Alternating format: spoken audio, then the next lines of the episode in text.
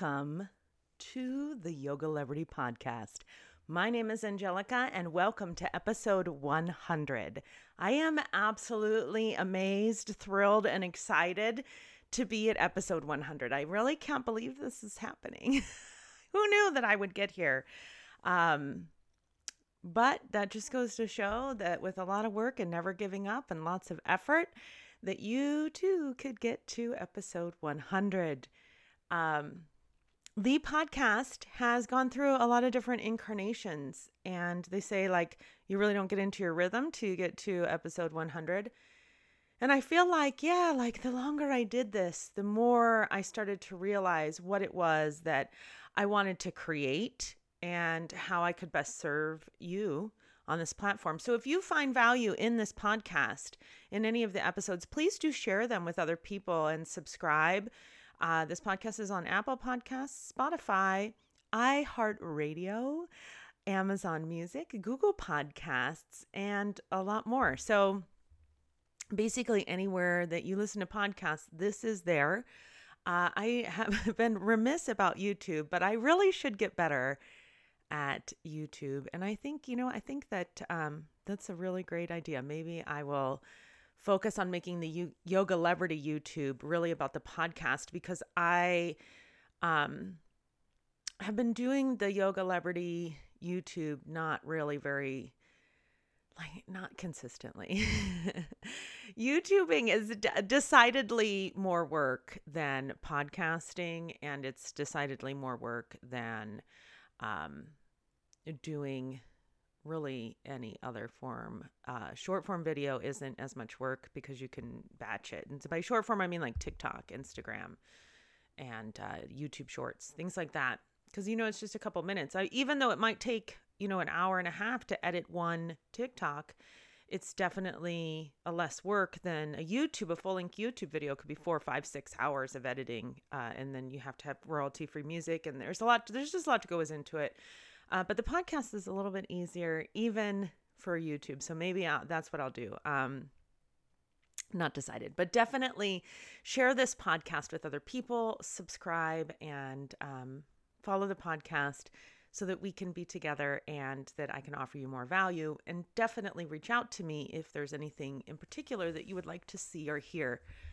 So, to celebrate the 100th podcast episode, I wanted to do something a little bit different. I decided that what I wanted to do was to share with you on the podcast my origin story how I became a yoga teacher. So, in this podcast, in the last like 30 or so episodes, what I've been doing is sharing origin stories. And I am going to change that up a little bit now that we've reached to episode 100. I'm definitely going to continue to share origin stories of yoga teachers, what it was like before they became yoga teachers, why they became yoga teachers, who they studied with, and then now what they offer, what their life is like after. And my endeavor was to inspire you to know that you could be a yoga teacher and it really didn't matter whether you were um I'm just checking and making sure it's recording. It, it really didn't matter what you look like, how tall you are, how thin you are,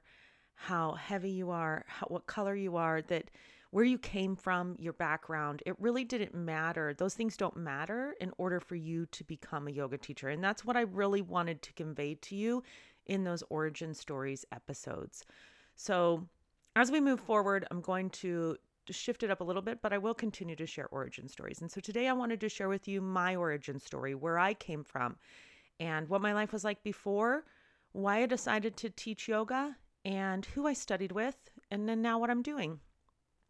So, this is it. This is the deep dive into the story of Angelica Govaert, yoga teacher, also known as Yogalebrity, which is ironic because no yoga teachers are celebrities. Uh, so, my name is Angelica. I have been teaching yoga for almost 20 years now, since 2005. And it is 2023 when we are filming this episode. And I started doing yoga. I grew up on, let's just go way back to the beginning. because I feel like a lot of you are going to resonate with this. So, my mom was abused in her home as a child. And she wanted to get out of there desperately. And back in the ni- early 1970s, I was born in 1974, um, there wasn't a way out for women. She lived on a small farm in rural Indiana, and there was not an option for her to get out of that situation, really, in a way that didn't involve a man. So she met my dad, and she got pregnant with me, and they got married, and she was 17 years old. And this was the easiest, fastest, quickest way for her to get out of her parents' home. And so she did that.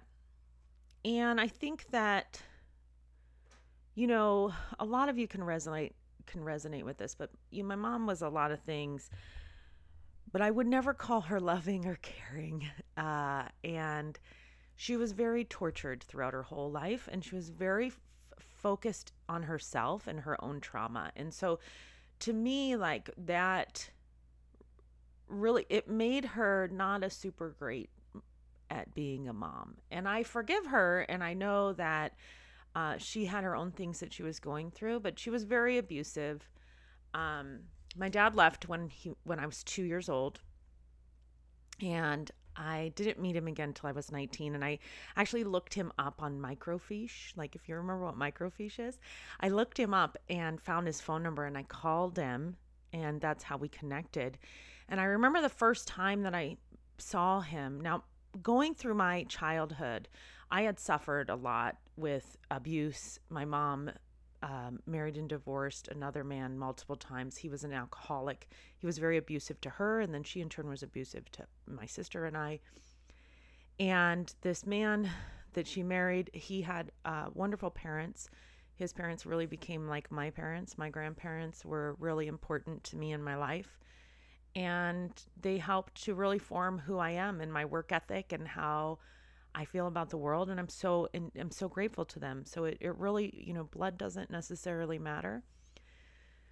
But her husband, he um not my dad, uh, my my mom's new husband, I wouldn't say new now, but uh he he just wasn't a very good person either. And I think, you know, I don't I don't know I guess that my grandparents were different when he was younger. I don't really know a lot about why he's like he is, but um, it wasn't a good experience. He cheated on my mom a lot.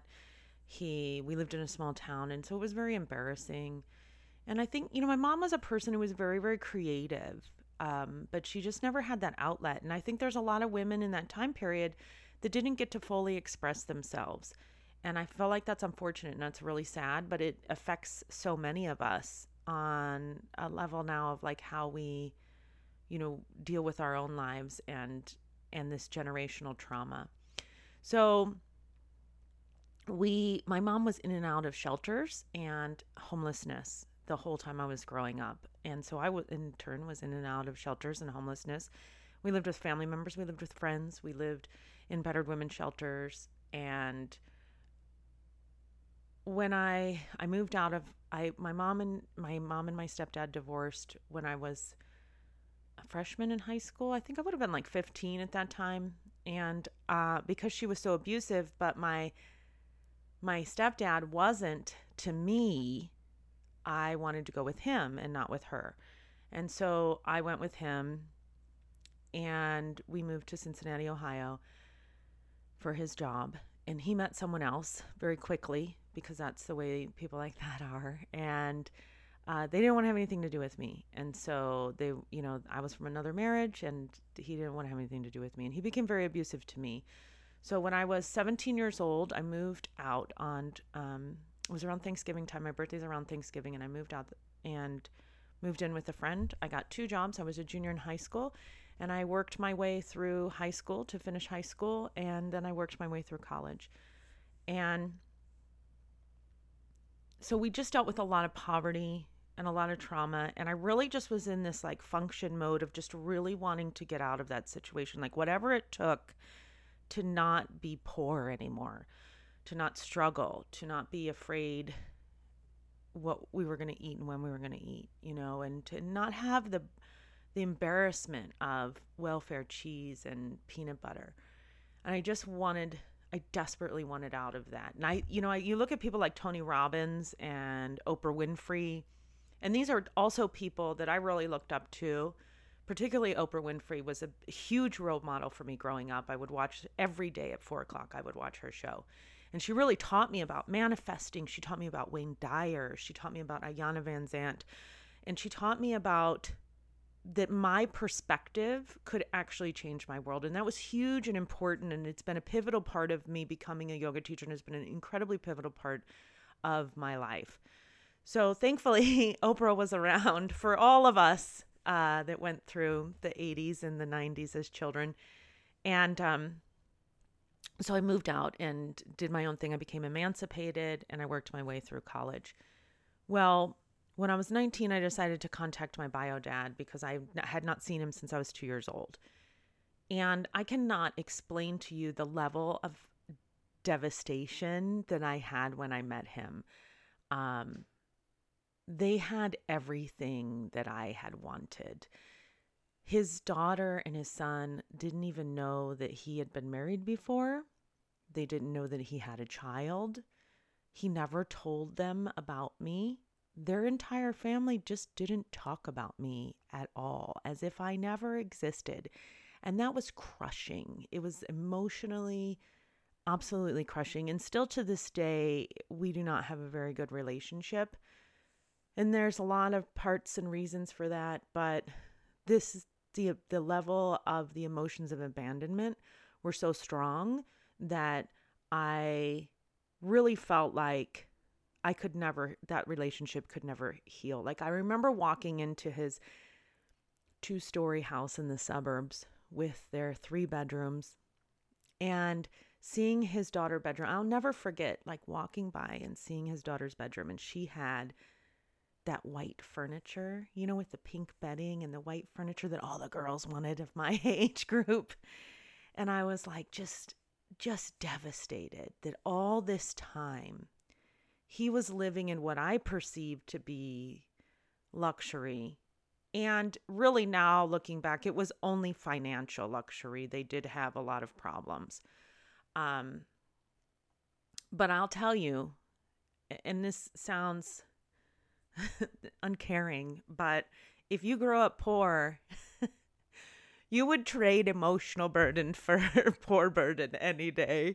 Um, having that like first chakra fear of not knowing whether or not you're going to eat, not knowing whether or not you're going to be able to uh, have a, a place to sleep tonight, that kind of fear is so ingrained in you and it rules the rest of your life in a way that no other kind of fear really can. Just the fear of self. Like, you know, sometimes my mom was so vicious that there, you know, we would wonder if we were going to live, like literally. And so um, that kind of trauma just stays with you forever. And, you know, it's interesting because uh, Oprah and Tony Robbins, they both and and I would watch all these like really successful people. They would all go through that like they all had terrible childhoods that then led them to being really um, helpful and successful adults. And so that gave me hope that that is what I could have. When I was 11 years old, my aunt gave me this little gift set called Get Fit Girl. And exercise and yoga be, it had like a yoga mat with it. Now I really I remember it and I loved this this set. And that became a central focus of my life. I got this book um, from the Shivananda Institute about yoga and I started reading it and I started learning how to do the yoga poses.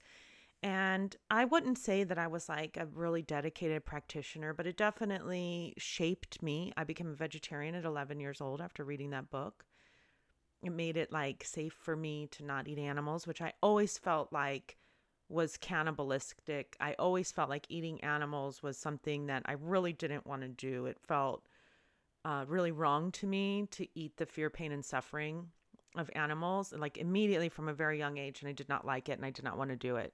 And so that book helped me to, uh, and also Paul McCartney and Linda McCartney were vegetarians, but it helped me to like uh, it, uh, be able to say like, okay, I don't want to eat meat, and that's a normal thing. There's nothing wrong with me for wanting that.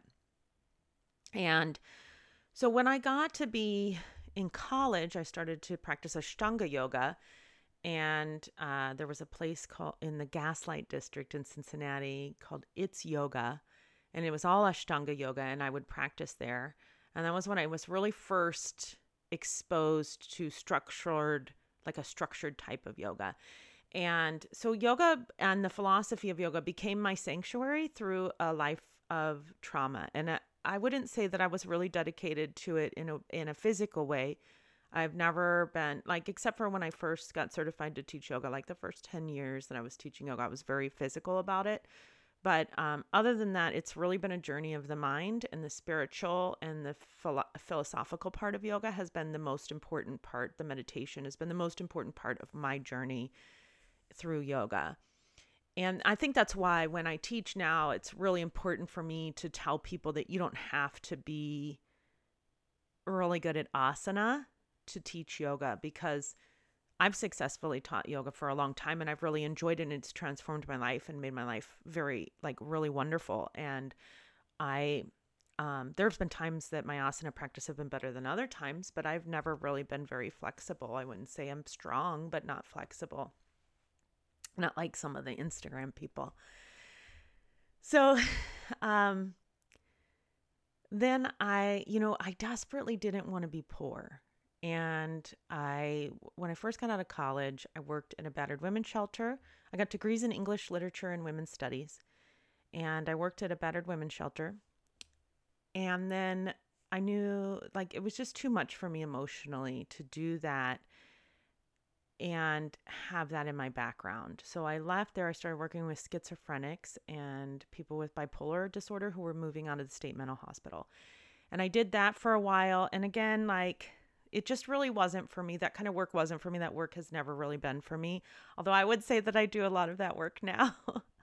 a lot of what I do is just listening to people who are going through their own traumas and they're working through their own life issues. Um, I wouldn't say that I'm a counselor, but I am definitely an ear. And if you're a yoga teacher, you know that you're an ear for that. And I don't think it's ethical to be a therapist or a counselor if you're not those things, but to listen to another human being and hear their problems and not respond with, this is what I would do, but instead saying, what I hear you saying is, is an excellent skill set because most people just want to be heard. The answers are already within them. They already know what their own truth is and what they want. They don't need you to tell them. And so I've become very good at that. But I realized that working in the mental health sector and working in with battered women that just wasn't for me. It also didn't pay very well. I got out of college, I had $22,000 in debt and um I was making $8.75 an hour. Now, I had also at this time been working for the Limited. Back in the 90s, the Limited was the jam. It was like the place to work. You wanted to be there. You know, Leslie Wexner, Victoria's Secret, Bath and Body Works, Limited, all these things were huge. And um I was I actually loved that job, but I felt guilty because it wasn't a professional job to work in retail. So I felt guilty working there. But finally, it just got to the point that I was like, I don't want to do this. I don't want to do this other stuff. You know, like I don't, I don't want all this. So I decided to um, go back into retail, and I got a job with a company called L'Occitane. It's a French company, shower gel, bubble bath, body lotion. I worked for them for eight years. I traveled all over the world with them. I moved up. I was promoted five or six times. Uh, lived all over the country. Uh, lived in Paris for a little bit and I really got to see the world. I uh, on my points that I got from I would stay at um, the the Conrad in Istanbul. I went to Egypt. I traveled all up and down the Nile. Went to Abu Simbel, saw the pyramids of Giza. Went to Italy. Went to um, Spain. I traveled to Costa Rica. I traveled to Jamaica, the Bahamas. Uh, really, I just went all over the world, and it was pretty incredible and it was pretty wonderful. And I think that I was really good at that job. And when I think looking back at my whole life, everything that has happened happened for me. It didn't happen to me, it happened for me, for my soul's transformation on this planet, so that I could then go out and help others. And so when I had this job at L'Occitane, I had an incredible boss. When I worked at, at the Limited, I had an incredible supervisor. Her name was Laura Woodward. She really taught me a lot about selling and how to be a great salesperson. And um, it really built me up because I was good at sales and I enjoyed sales and I enjoyed m- helping people feel good by, by, you know, like people put on the top, the bottom, the layering piece, the accessory, you know, and just putting the necklace on and saying, that makes that outfit. You look phenomenal. And really, truly meaning it. Like, I would not, like, that's something that Laura taught me. She was like, only show people things that you really, truly believe they look good in that you know, don't lie to people. And um, you want sales that wear well. That's a Harry Friedman uh, philosophy. He's a sales expert. You want sales that wear well. You want people to go home and be like, I am so glad. I every time I look at myself in this outfit, I'm so happy. And that has I've through my career, through my whole life, that ideology has been a central focus of how I sell. And so I truly can't understand why people hate salespeople. I guess who you don't like is the people who are selling you sales that don't wear well, that you go home and be like, oh, why did I buy this? Like every time I go to a winery and come back with five bottles, why? I don't even really drink. So, anyhow, that's not how I sell. I want people to, first of all, when they buy something that I sell, I want them to get in there and be like, "Oh my gosh, this is way more than I expected to get. I'm I'm this is whoa, like this is amazing. Like I want to over deliver in a massive way."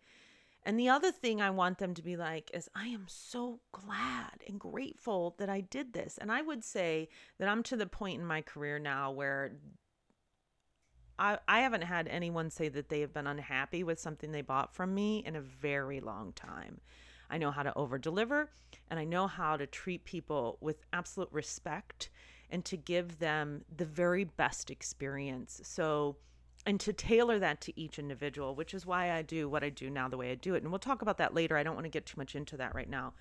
But um so anyhow, I then I was working at L'Occitane. I left the uh, working for the state, um, the state doing the moving people out of the mental hospital, and I'm working at L'Occitane.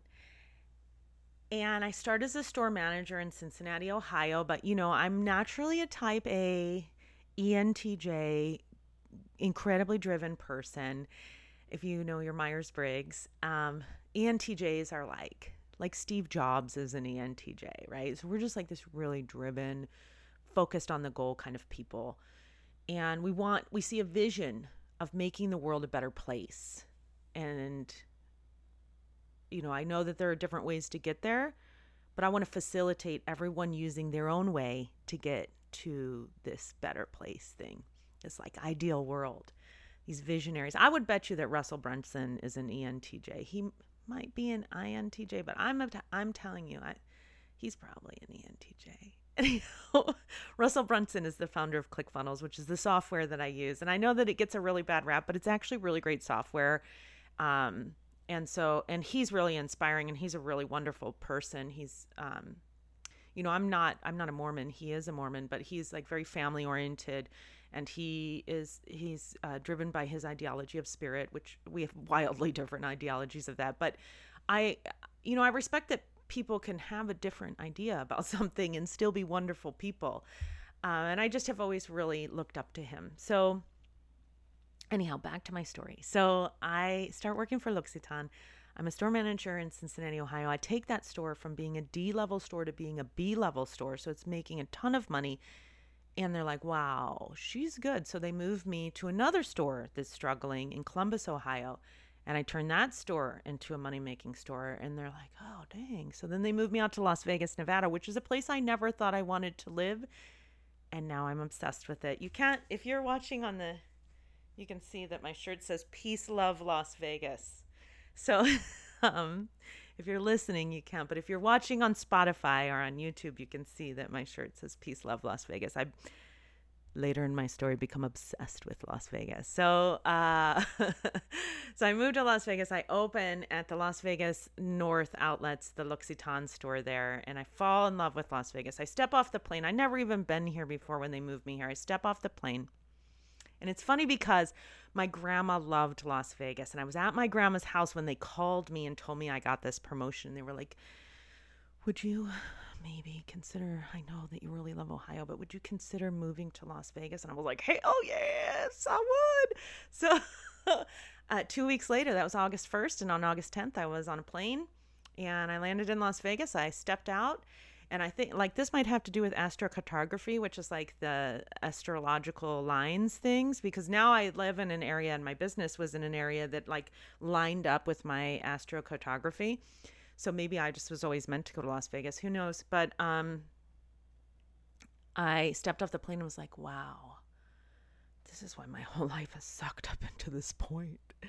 Like I was meant to be here. So I fell in love with Las Vegas immediately. Immediately, I fell in love with Las Vegas. And so I opened this outlet store, and it was just this build. I had this incredible boss. Her name was Susan Hearn.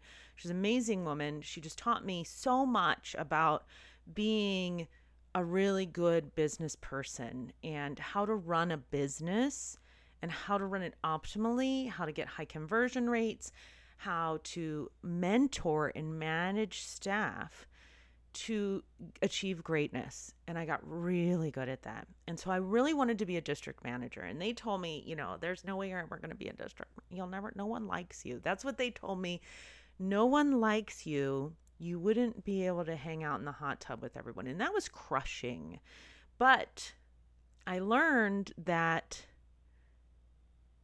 life isn't actually, you know, like promotions and stuff. These things aren't given to us on merit. And if we keep wanting to be like, oh, you should get this because you're the best at it, which is what I ideologically thought, the reality is is that's not how human emotion works human emotion works in such a way that we judge and we want to be around people that we like you know and even after i opened a yoga studio i most certainly people would say oh you cherry pick people. I do i do. I pick the people that i know are going to be on time the people that i know are going to help my customers the people i know aren't going to give me trouble.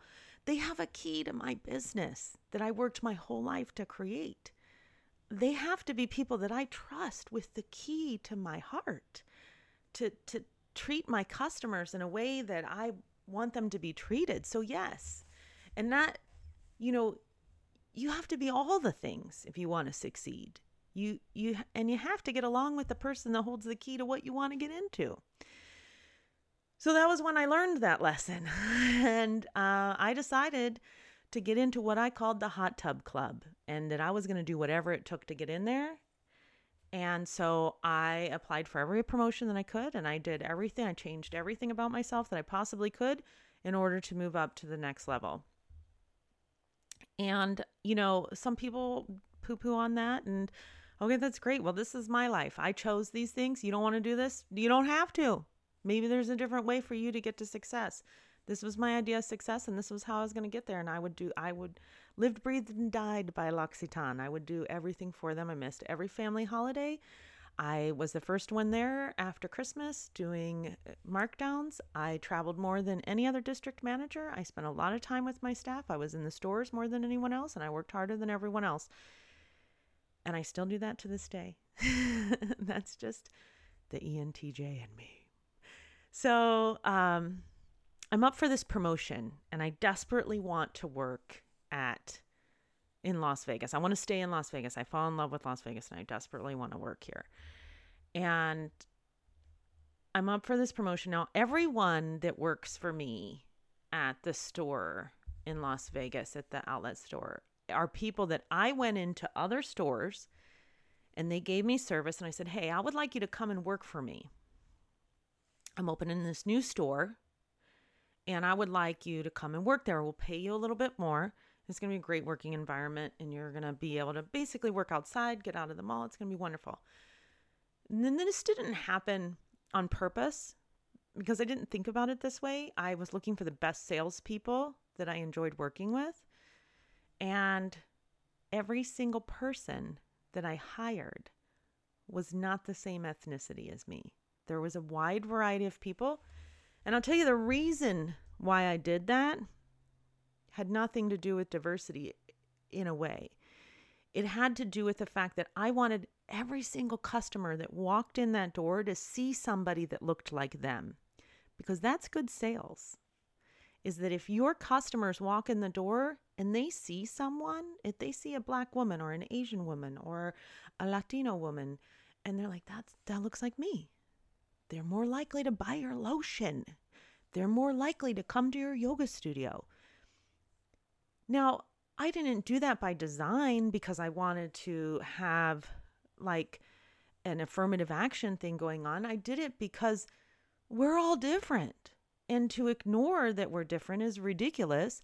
And I don't think that a bunch of white women can sell to everyone. I don't think that's realistic either. Like, I wanted everyone to be seen because I wanted to sell to everyone.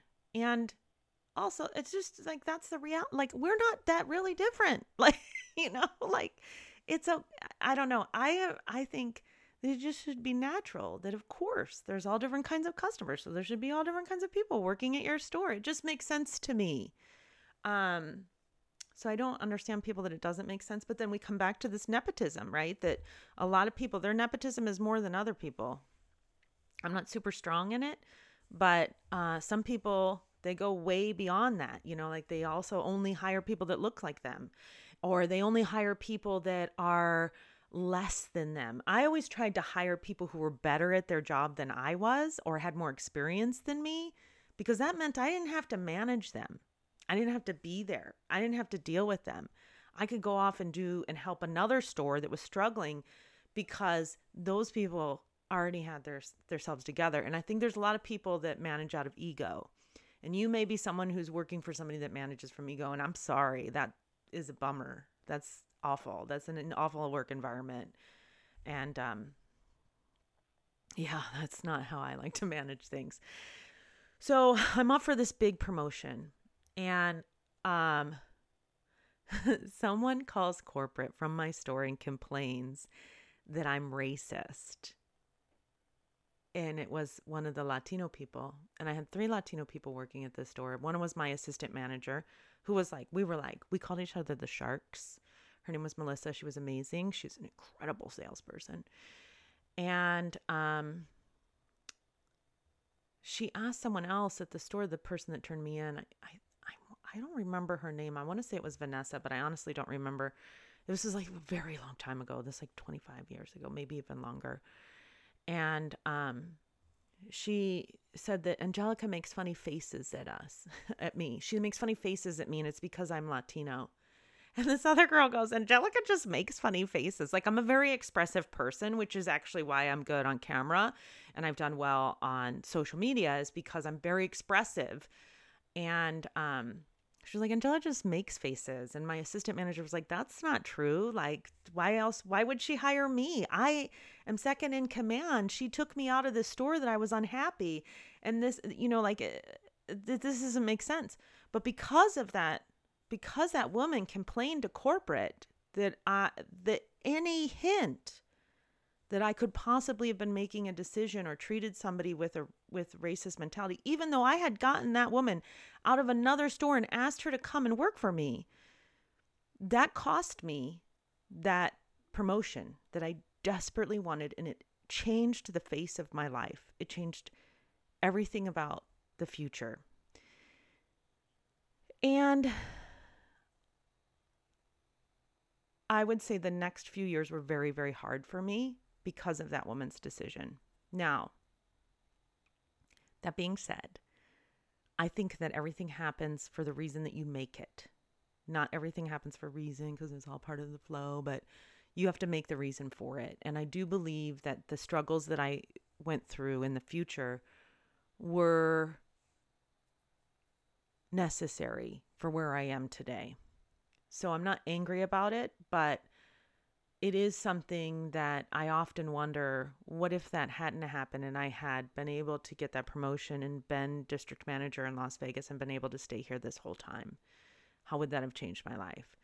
Um, because I was very happy here and I was in the process of buying a house and I ended up not being able to buy that house because of this decision. So it, you know, it, and I've never really, um, I don't own a house now. I did buy one in Miami later, but that was a mistake. We'll get to that story. so anyhow, um, so I a few months later I do get promoted and I move to Phoenix, Arizona, and I have Arizona and Southern California, San Diego area as my district. And then um, we're there about six months, and they call me up one day and they're like, "Your job is being eliminated, and you're going to move to Boston." And I was like, "Oh hell no! I'm it's cold there. I'm not moving to Boston." And they were like, well, if you don't move to Boston, you won't have a job. And I said, okay, well, I'll just step down. There's a store manager position open at Scottsdale. And they're like, no, we don't want you to step down. You're overqualified for that. We want you to go to Boston. I was like, I'm not going to Boston. So I guess I quit. So I guess on November 2nd, I no longer have a job. So I, I, mean, I'm, I'm not trying to hardball them. you know, I just really don't want to move to Boston.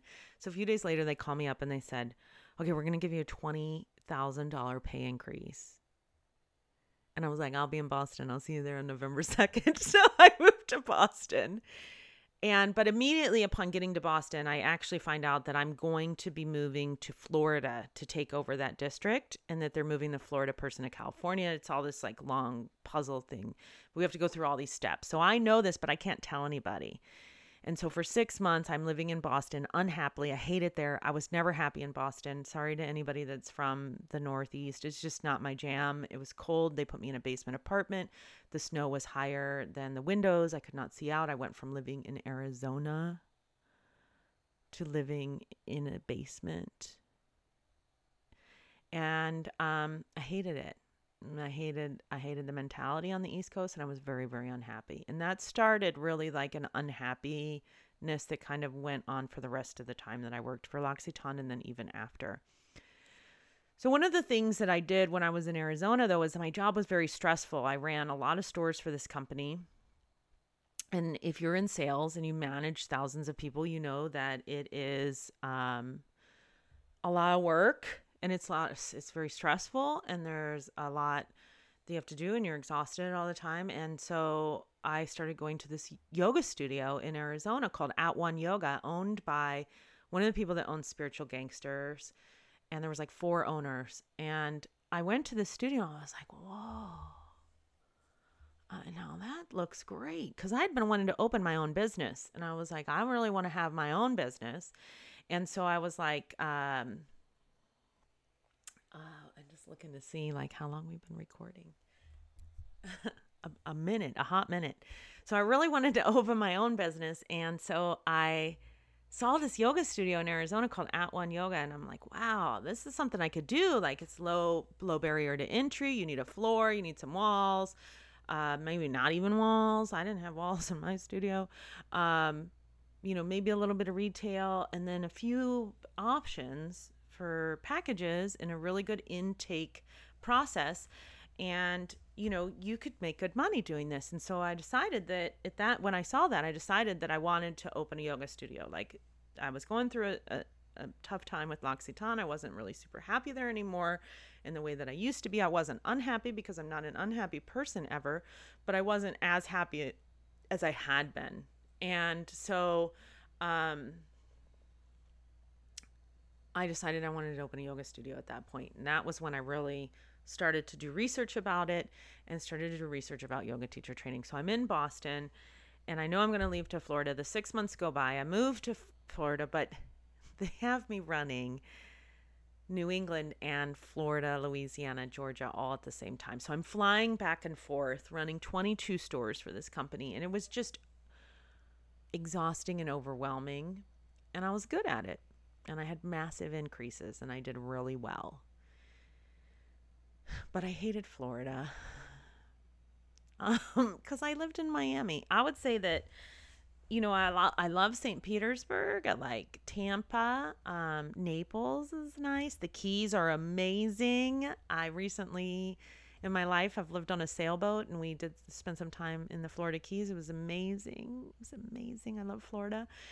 And um for that. But I didn't like living in Miami. Miami's very cutthroat. I, I think that honestly, I'm just not a big city person. I didn't realize that most of my life. And so, but I'm an opportunity person, and big cities bring opportunities. Thank God for the internet, so that now I can have opportunities anywhere I want to go. Um, so in 2008, there was a massive recession, and I lose my job. But I had recently gotten certified to teach yoga. My, my realtor, his boyfriend, was like, "Hey, Marius." I love Marius. Marius was like, hey, let's go to yoga at this studio down the street from my house. And while I'm there, I meet this woman, and she's one of the studio owners. And she's like, I'm having a yoga teacher training. Well, I didn't know anything about yoga teacher training. I didn't know, I didn't know uh, about Yoga Alliance or any of that. I just knew she was having a yoga training. And I decided that I wanted to get trained to be a yoga teacher. And so I wrote her a check. And for 10 weekends, I ran 22 stores for 10 weeks, I ran 22 stores across six states, flying sometimes twice a day, while at the same time getting my yoga certification all day Saturday, all day Sunday, and Monday nights for 10 weeks. It might have been 12 weeks. It was a long time. So when people say to me, I'm too busy to take yoga teacher training, I'm like, are you? Or do you just not want it enough? Because if you want it enough, you're going to do it. Because I really wanted it. So luckily, I had gotten certified to teach yoga. And what happened is, like, even though I chose, I wasn't making the choice to become full time yoga teacher. Universe chose for me. And I feel like Universe has made a lot of choices for me since I left L'Occitane. And I listen to them because it makes the best choices for me. I don't make the good choices necessarily. The universe makes better choices for me than I make for myself. So I just kind of go with it. If you read that book, The Alchemist by Paul Coelho, that book changed my life. And if you haven't read the book, The Alchemist, get a copy of it immediately because the universe will start conspiring for you once you recognize it. So uh, I'm living in Miami and now, when I worked for L'Occitane, I was making $150,000 a year. I was making good money. And I had a condo on the water in Miami. But teaching yoga, uh, I was actually pretty quickly able to make it up to about $55,000 a year. Not right away. Like at first, I was teaching on the beach and it would cost me more money in gas. Gas at that time was $4 a gallon, much like it is now. And uh, so that's, you know, hope that it might go down again. But um, I would get paid $5 a class to go teach this class on the beach. And I would really only net a dollar because it was $4 in gas to get there and back. And I did that for a while. but then luckily, the person who had done the teacher training that I took in Miami, I got certified at what that time was Shores Yoga. It's now 305 Yoga. I'm not even sure if they're open anymore or not. I don't I think that she still teaches yoga. Uh, she started an organization called Yoga Gangsters, and then she did one called Conscious Collective. And she actually, her name is Terry Cooper. She actually taught me a lot about how to run a yoga business. And so for that, I'll always be grateful to her for that. And uh, we have not stayed in touch. We did for a while, but um, you know that's another long story that I'm not going to go into. But um, she's a real revolutionary kind of like mover and shaker down there in the Miami area and built yoga up in a big way there. And she taught me a lot. And I'm forever grateful for that. So uh, she helped me get this job at Gulliver Preparatory teaching yoga to high school students. And so I did that for a couple of years and I was making about 55000 a year doing that. Uh, and com- combined with what I made at teaching at the studio. And then I also worked nights at a company called Lucy a retail company and I worked on the weekends there and uh, they did uh, yoga clothing and exercise clothing and stuff. They're not open anymore. They were bought out by VF and then VF put them under. And it, it's really kind of sad because honestly, they had the best clothing and it was founded by these two women. They had by far the best quality clothing that I've ever found.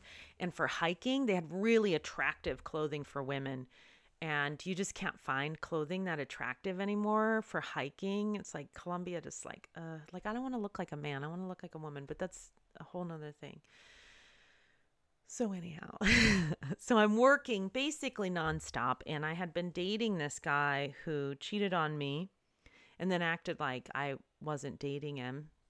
And it was devastating to me, and I was very devastated. And at that time, I had never really had relationships because I gave up having relationships to work for L'Occitane. That job was my boyfriend. We would make this joke about the fragrance merchant at Christmas was all of our boyfriend. We had like a cutout on him. And he's like, This is our boyfriend. This is all we have. This is all we have time for is the fragrance merchant. so, but that truly what my life was my job. I was focused on moving up. I've been that way my whole life. And I would say workaholism is a reflection of my trauma because if I never stop working, I am never going to be poor and I'm never going to live the way that my mom and I lived, right? So, trauma response. Anyhow, but I've I know that now and I'm just okay with it. Like this is who I am. I like working. I like working a lot. I do town time. I definitely do more downtime than I used to do, but I actually enjoy working with people. I actually enjoy making a new website. I actually enjoy coming up with new programs. You know, like I I I like having a goal and I'm okay with it. And so if you if you too are an, a workaholic, if you're okay with it, it does it's fine. It, you don't have to heal from something that you're okay with it if it's not hurting anybody. You know, I don't know what it'll be like on my deathbed. I don't know if I'll be like, man, I wish that I hadn't done that. I don't know. Maybe I will be. Who knows? But right now, I'm okay with it. I'm almost 50, so I feel like I'm okay. I can make adult decisions for myself. so uh, I'm working all these extra hours and I'm just not, I'm making a third of what I was making. And then this guy breaks up with me. He cheats on me and it just gets really nasty because I had never learned relationship skills. And I would never date somebody like him now.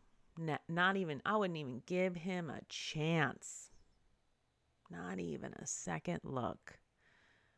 But then I didn't have much of a self esteem around those kinds of things, you know? And I think there's a lot of women that are like that. We don't know that we have an option to choose, especially when you come from trauma. You don't know that you have an option to choose. You don't have to be with that guy.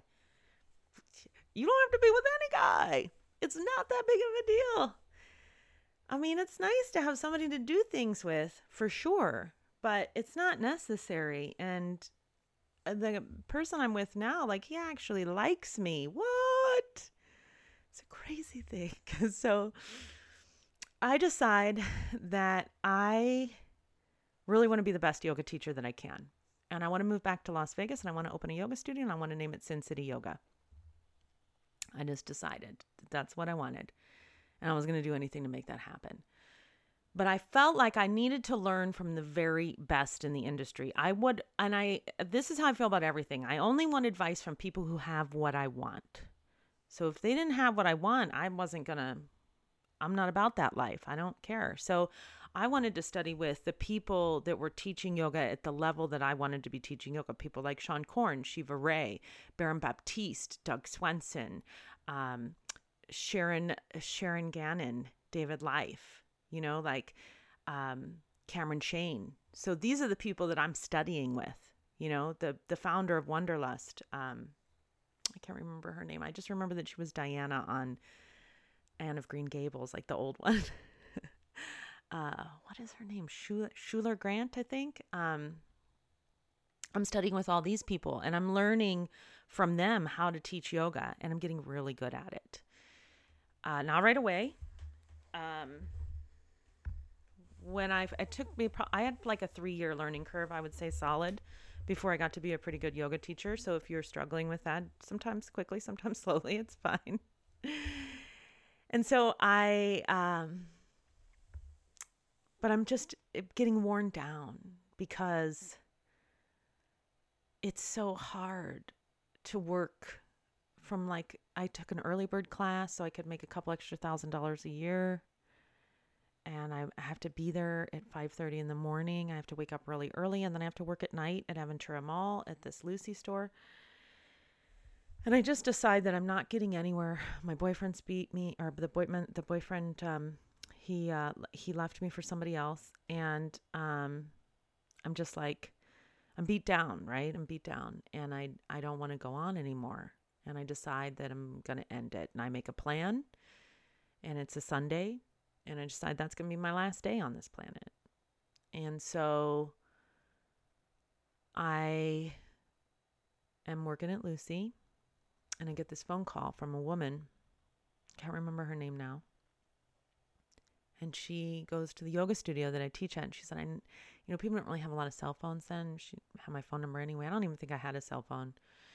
And she calls, uh, she calls up my work and she says, Hey, Angelica, uh, you don't know me very well. I go to your yoga class. But I recently moved to Miami and my boyfriend is beating me up. I have nowhere to go. Do you have any plans tonight? And I'm like, Yeah, I do. I'm gonna I'm gonna unalive myself tonight. So uh yeah, I have plans. And um she's like I didn't say that. She's like, Can I stay with you? And I was like, Yes. so I pick her up at the end of my shift. And that is why I'm alive today, is because by the grace of God, that woman called my work and was like, I need a place to stay. And it got me out of the funk.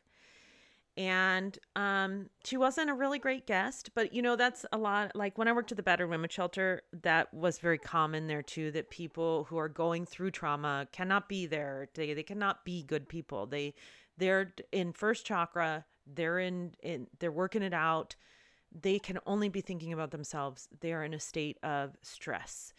And so I, I know that. And, um, but I did have to ask her to move out. So I decided to rent my place out in Miami as a last ditch effort to save it, which didn't work out because the people who moved in to my house, they ended up not paying and I ended up going into bankruptcy. But I had already moved to Las Vegas at that point. So I moved back to Las Vegas. I pack everything up in my car, throw everything else out, pack everything up in my car, move out to Las Vegas. And um, me and my dog, Audrey Hepburn, she's a greyhound, a retired greyhound. We move out to Las Vegas. We meet up with a friend of mine who is also moving back to Vegas at the same time. Her name is Alicia.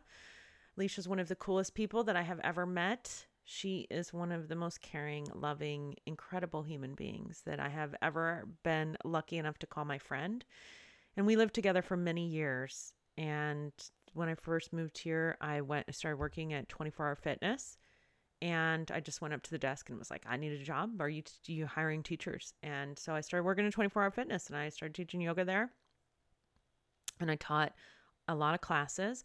I started teaching yoga to po- professional poker players and they started teaching me how to play poker. So I played low stakes poker, you know, where like $200 buy-ins. And so I would make like a hundred, $200 a week doing that. Not a lot, not a lot, but enough to pay. My rent was $345. So I, my car was paid off and my car insurance, I dropped down to liability. So it was like 40 bucks a month. And so I did that for a few years. And every chance that I had, I told every single person that I met that I wanted to open a yoga studio. And I was like, I want to open a yoga studio and I need to find a place. And I looked at a lot of different places and it was expensive. It was expensive. They wanted $5,000 a month in rent or 5% of my gross revenue, you know, and it just, I knew that wasn't going to work out. And I didn't have that money and I was going through a bankruptcy. And I had $12,000 left in my retirement. Uh, I had lost most of that money. I had one of the dumber things that I did was, um, I had $35, $35,000 in credit card debt. So I paid off my credit cards with my retirement money. That's a huge mistake because I ended up declaring bankruptcy later. So I would have still had that retirement money. But who knows? Maybe I would have just spent it on something else. Maybe I would have spent it on a yoga studio that was out of my range because if I'd had the money to invest in building a space, I might have just built a space out in the beginning. And what you don't realize when you start a business is that there's a very steep learning curve of learning how to attract people into your business, how to manage people, how to get people to work for you, how to uh, build a business. And all of that has like a, a really steep learning curve. And so um, I'm grateful that I got the start that I did. So I am at I bought this Groupon basically. It was at that time it was called Living Social. I don't know if that company is uh, uh, available anymore. I don't know if that's uh, a company anymore, but it was like it was like Groupon. It was like when that first thing came out, and I bought one for wax. So I'm getting my who waxed, and because I'm a Vegas girl, and I'm telling this lady that's waxing me that I really want to open a yoga studio. I'm like, I really want to open a yoga studio, and she said, well. In the back, this was like a converted house and it had all these different businesses. In the back is a Pilates studio that no one's using and we just use it for storage. Maybe the lady will rent it to you. And so I contacted the lady that owned it. Her name was Dolly. And I said, uh, you know, I'd like to rent this place. And she said, okay, cool. Like not, not, she didn't say, okay, cool. I kind of had to talk her into it. She's like, I don't have good experience with yoga people. She's, she, I guess she had been partners with Sherry Goldstein, who was pretty famous in the yoga circle in Las Vegas. Sherry owned like one of the biggest yoga studios here, but Sherry was very ruthless as a business person.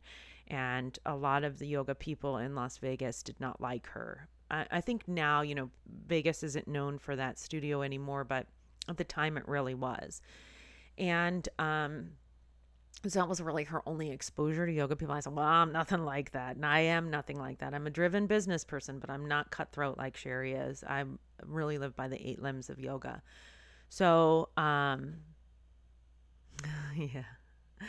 Just memories flooding back. So uh, the cool thing is she rents this place to me for four hundred dollars a month. Now I still actually don't have the four hundred dollars, but I know that I can make that because I have been over three years time, two years time, over two years time. I moved here 2010 and I opened the studio in 2012. Um, I had been building an audience of people building a following. And every time I would teach a class, I would say, Can I have your email address and phone number? Can I have your, you want to follow me on Facebook? At that time, Facebook was the thing. You know, it was, there was no Instagram then. And people would, and I would send an email every week. This is where I'm going to teach. I'm going to be at this place and this place and this place. So when I opened the studio, one of the coolest things I did was do a 90 for 90. So anybody on my list got 90 days of yoga for $90, which brought a huge cash infusion to my studio right away. At the same time, and this is why I'm telling you, read The Alchemist. I'm playing a poker game. Now, remember, I'm a low stakes poker player.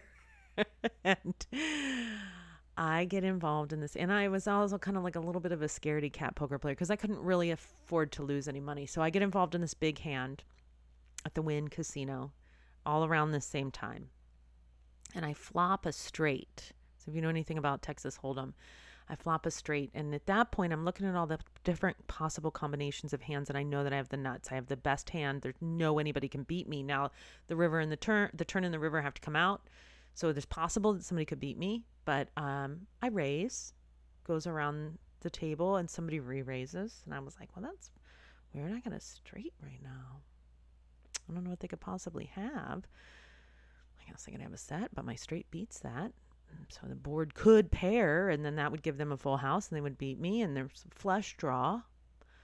But I got the I got the nuts right now. I got the best hand, so it gets back to me, and I got to protect my hand. I go all in. I did not want to, but I did. Now I had been playing for a while, so I had a little bit of money behind me. So I go all in. I had like just over five hundred dollars behind me, so I go all in with that money and every single person, 10 people sitting at that table, every single person calls me. The pot is $5,000 now. And it just rolls out. So it goes the turn, no hand can beat me. The oh, I just kicked the camera. Sorry. just it's I get really uncomfortable sometimes when I'm just sitting here for a long time. So the turn comes out, no one can beat me. The river comes out, no one can beat me. I'm sitting there like uh, just looking over the board over and over again like I do I have the best hand? Do I I'm not trying to slow roll, but do I have the best hand?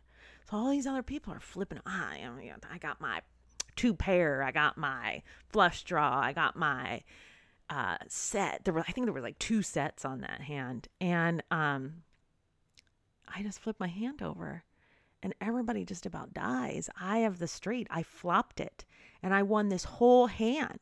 I won $5,000 and I used that money to open my first yoga studio. So you never know where it's going to come from when you manifest. The world might just work together to make it happen for you. You never know. It's pretty incredible. so I'm always grateful to the city of Las Vegas because it certainly made me who I am today and allowed me to live my dream. Uh, so I opened Sin City Yoga. And after about three years there, it just gets so big that people are going out the garage. And because, you know, I'm in the garage, in the converted garage, people are in the driveway. You know, I'll do anything to get more people in, make more money, serve more p- clients, whatever it takes. So we moved to a larger location. We moved to Main Street, Las Vegas. And at that time, Main Street was really run down. It was like just old warehouses, old furniture stores, and really dilapidated. But there was a, a chic craft cocktail bar across the street called the Velveteen Rabbit. And that's actually, if you ever visit Vegas, go to the Velveteen Rabbit. It's phenomenal, owned by sisters, Christina and um, Pamela Dilag. They're really amazing human beings. And that is probably my favorite bar in the planet. So it's directly across the street from my old yoga studio. So uh, open there, build it out. I got really lucky. I had a phenomenal landlord. Her name was Becky. She is an amazing human being. She helped to like get a grant so we could do redo the facades. So the facades looked great. Laid the floor myself. I did everything in the build out of the first side of that building on my own. Um, I picked that location because I eventually wanted to take over the second side, which I did. That happened right before I sold it and uh, it's beautiful. It chandeliers in there, beautiful floor. A little parts of it are wonky, but it's fine. And um, and I just I made it like that whole Miami vibe with the the white curtains and just really Spartan and clean and beautiful. It's it's not like that now. Um, the new owners have made it their own, which they should, because that's what happens when you buy something. But um, you know, my vision was a little different than theirs, but it um but it has a lot of the same vibe. And so in 2018, um, you know, I had 150 teachers working for me in rotation in between employees and independent contractors. And I had 10,000 clients coming in and out the door, not on a day, but in on the client roster. 6,000 square feet of practice space, two rooms, uh, an office. I was about to make a third room into a, cycling room, um, but didn't do that. Two bathrooms. And um, I decided to sell it because I always knew that that wasn't the only thing I wanted to do. Like, I, again, I'm an ENTJ, so I wanted to do more. I wanted to do, I wanted to reach more people. I wanted to do more things, but I wanted to take a break. So for five years, I traveled in a camper and in my sailboat and really did a lot of traveling and a lot of soul searching and um, came back kind of a different person. And a few years ago, um, while I was still living on the road, I started doing online yoga teacher training. And that was something that before 2020 was not accepted by Yoga Alliance. And now it is. So, my first incarnation of yoga teacher training, I did the like anybody can sign up, go at your own pace kind of thing. And I um, really didn't like that because people aren't successful at it. Um, there's a very popular online yoga teacher. There's a couple of them that are like that, that are just like, go at your own pace. Those are very unsuccessful. They're very cheap, inexpensive. I wouldn't say that the curriculum is bad from what I've bought a couple of them to see what they, they, they did. And their curriculum was pretty good, but you get lost immediately. And if there's no one holding your hand and no one holding you accountable, people don't succeed. So out of the 18 people that signed up for the first one, I think like two or three made it through in the beginning, and the rest of them um, didn't make it. When I decided to do online yoga teacher training again at the beginning of 2022, 2022? Yep, 2022. Yeah, because we started in 2021 actually. I started the business in 2020, but we started doing the online yoga teacher training in 2021. So in 2022, I did it on my own. I went out on my own. I'd had I had been doing it with two other women, and um, went out on my own. And I decided to do it different. I went against the grain of what everyone said. All all the famous gurus of the online world were like, "Do not do one on one. Do not do a timeline do go at your own pace, do lifetime uh, access. And I was like, you guys, that's bullshit. Like, really, like, you're not doing lifetime access. You're, you're going to keep offering this until you, like any of those programs that say lifetime access that what that really means is as long as they're paying for that platform you don't actually have lifetime access and i just don't lie to my clients about it you know and you don't need it because what i've found is that people sign up for the training they finish the training and then 9.5 out of 10 people never log back in another time after they finish because you move on to other things. You want to learn other things. You want to study with other teachers. You want to get more education. You want to read different books. You don't want to learn the same thing over and over again. And if you were in an in person training, I've done uh, 30 in person trainings now in three different countries. If you're in an in person training, you're not going to you're you're not going to have lifetime access to that. so, you know, I think the big thing at the studio for me, like it got to the point where I was just running the yoga teacher trainings and I didn't teach classes anymore because I was just too busy for that. And I had teachers who did that for me, which is the model I recommend for most people. But um that's I just got really good at teaching yoga teacher training and I also think that that just is my gift. It's like what I'm exceptional at is helping people become teachers. So when I switched to my new model of, of what I started in 2022 with in the yoga teacher trainings that I do now, the 200 hour, the 300 hour, and the 500 hour, and now I'm launching a program this month of teaching people how to create their own yoga teacher trainings for their studios and or just for themselves and um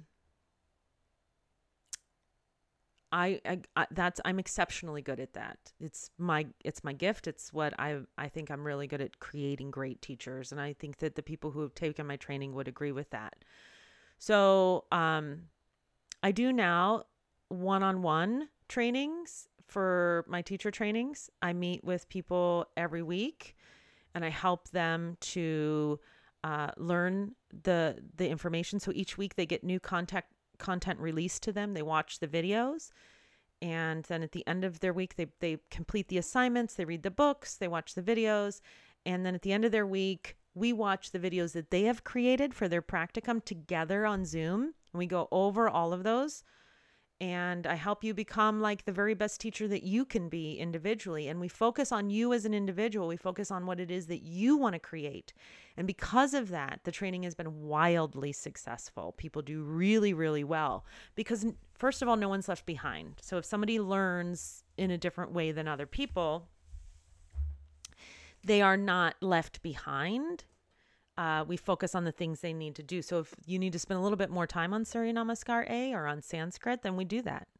Um, if you're wanting to focus, you know, in my 300 hour, everybody focuses on a niche. Some people, uh, I have somebody doing chair yoga right now, somebody doing trapeze yoga. I just signed someone who does American Sign Language. That's so awesome. Uh, somebody wanted to do yoga for cancer survivors.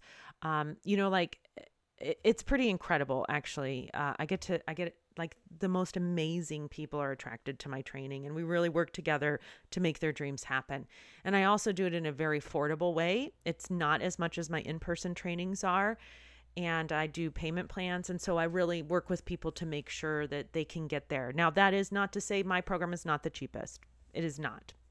Uh, yoga renew and my vinyasa practice those are the cheap ones. But you get what you pay for you look and see how many people sign up for their program, then look and see how many people graduate from their program. And I'm not picking on them. They are good programs. I know I purchased them. They're not bad programs. They're just not set around individual success. And so for me, the way I look at it is, you know, I could buy a pair of yoga pants from say like Lorna Jane or you know, we could talk about Lululemon for a long time, but we have to agree that their pants last forever. I have Lululemon pants that I've had for 20 years. Or you can buy a cheap pair of pants from Old Navy and they're probably going to not look great next year. And they're not going to hold the body correctly. And they're going to be made with some kind of synthetic fiber that is going to stop your body from breathing. So, you know, do they do the same job? Yeah. You can buy a cheap yoga teacher training, it will do the same job. Will you get the result that you want? No. and and that's the thing i guess it depends on what your the result you want is is the result you want is a career a focus to actually make money as a yoga teacher to to thrive over time then take a take a training that's going to focus more on you like a training like mine that might be a little bit more expensive but it's going to actually get you the results that you want. So spend the money on the lululemon pants. You'll still be wearing them in 20 years. Same with yoga teacher training. Spend the money and you'll still be teaching yoga 20 years from now. Don't spend the money and you might not never graduate that program. That's just the reality of it and i'm not trying to dog them. It just is what it is you know and there's definitely people that can take those trainings and be fine that they're a small minority more often than not i have people who have taken those trainings who then come to me and are like yeah i never finished uh, so what i did with everyone who didn't finish the training from my first incarnation I was doing with the other women is I asked them to please come over and do my new training. And I didn't charge them additionally. I just said, you know, you already paid for that training. And I would just really, it would, it would feel right to me if you came over to my new training and you could give me feedback and give me a testimonial and let me know how it went. And so almost all of them did. Some of them didn't. I said, you know, I'm not going to be paying for the platform anymore after this date. So I'm going to need you to finish up. And some people did finish up and there was a few people that didn't and um, but for the most part everybody got through i think there were two people that did not two there was two people that did not finish up um, from that original training everyone else did so i feel good about that um, and the thing that was crazy to me is that all of them said that they felt bad that they never finished and all that time i felt bad that they never finished so we were like all in a in a feeling bad loop. Uh, so I'm glad that they feel good now. And um, a couple of them opened their own yoga studios, which is pretty incredible, like pretty amazing. Uh, and all the people that, um, you know, are doing it today, I've had six people open their own yoga studios. I have a few people that teach online. Um, a lot of people doing YouTube channels. And, um, you know, it's pretty incredible. And it's been an, an awesome experience. And so now I work entirely online. I teach online yoga teacher training, like I said, and I love it. And I think it's phenomenal. And I was really against online yoga teacher training, but my online students come out better than my in person students because we focus on them individually. So if that's something that you want to do, you want to become a certified yoga teacher, definitely check out the link below in the description. And that's my story. That's the longest, that's long, the long version of my story. That's how I became a yoga teacher. I'm so grateful that you're here. If you want to work with me, check out um, my websites uh, www.yogateachertraining.yoga or www.angelicagovaert, G O V A R T dot com. That's my name. Uh, the links to those will be below in the description. I appreciate you being here for the Yogalebrity podcast. Uh, this has been a cool. This has been a cool episode. It's been really interesting to talk to you all. So thank you for coming. Please do share this episode or any other episode with of the Yogalebrity podcast that you enjoyed, so that we can grow the podcast and reach more people. If you would like to share your story on the Yogalebrity podcast, definitely get in touch with me and uh, maybe you'd be a great guest. I don't know. I don't know everybody that listens. I don't get to see you. That's the weird thing about teaching online is that I don't always get to see everyone. But I'm glad that you're here and I'm grateful that we're doing this work together, fulfilling ourselves and helping to fulfill others. Uh, there's a lot more to my story. There's a lot more that I've done in the yoga part. Um, there's a lot more things that I help to create and nonprofits and things like that. But I just felt like what I wanted to tell you today was really the story of what I did before, not my resume, but how my life changed because of teaching yoga. Again, thank you. My name is Angelica Govaert. I appreciate you. Have a wonderful evening and take care of yourself. I'm going to go ahead and hit stop. Bye.